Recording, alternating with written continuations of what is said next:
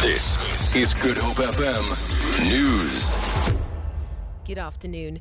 Early indications are that the DA has caused an upset in two important Western Cape municipalities by taking Beaufort West and Oudtshoorn from the ANC.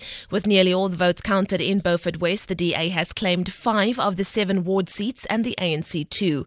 The proportional representative seats are yet to be calculated, but the DA says it's convinced the party will have the majority in the 13 seat council. And in Oudtshoorn, the DA is equally confident that it will finally clinch victory in the embattled Little Karoo municipality.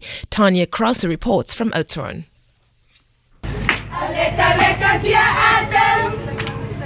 DA supporters in Oudtshoorn are celebrating after the party won 12 of the 13 ward seats. The ANC with 27% of the vote has one ward seat. The proportional representative seats have not yet been calculated, but the DA is confident that it will receive more than the three seats necessary to give them an outright majority. The municipality was put under administration a year ago, following years of political infighting and maladministration. The ANC governed in coalition with ICOSA and the NPP after the 2011 elections.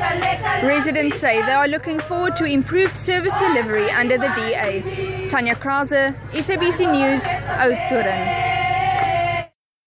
The latest council to be declared in the Western Cape is the Cederberg. Clan William and Citrusdal are amongst the towns in the Cederberg. Previously controlled by the ANC, the DA has now secured an outright majority. The DA won six seats, the ANC four, and a new party, the Alliance of Democratic Congress, one. Lyndon Khan reports. In the race for councils, the DA has six of the seven declared councils in the bag. The Overstrand, Swellendam, Langeberg, Berg River, Swartland, and now also Cederberg municipality on the Upper West Coast. The seventh council, Bitou in the Southern Cape, is a hung council. This after the ANC and DA each won six seats.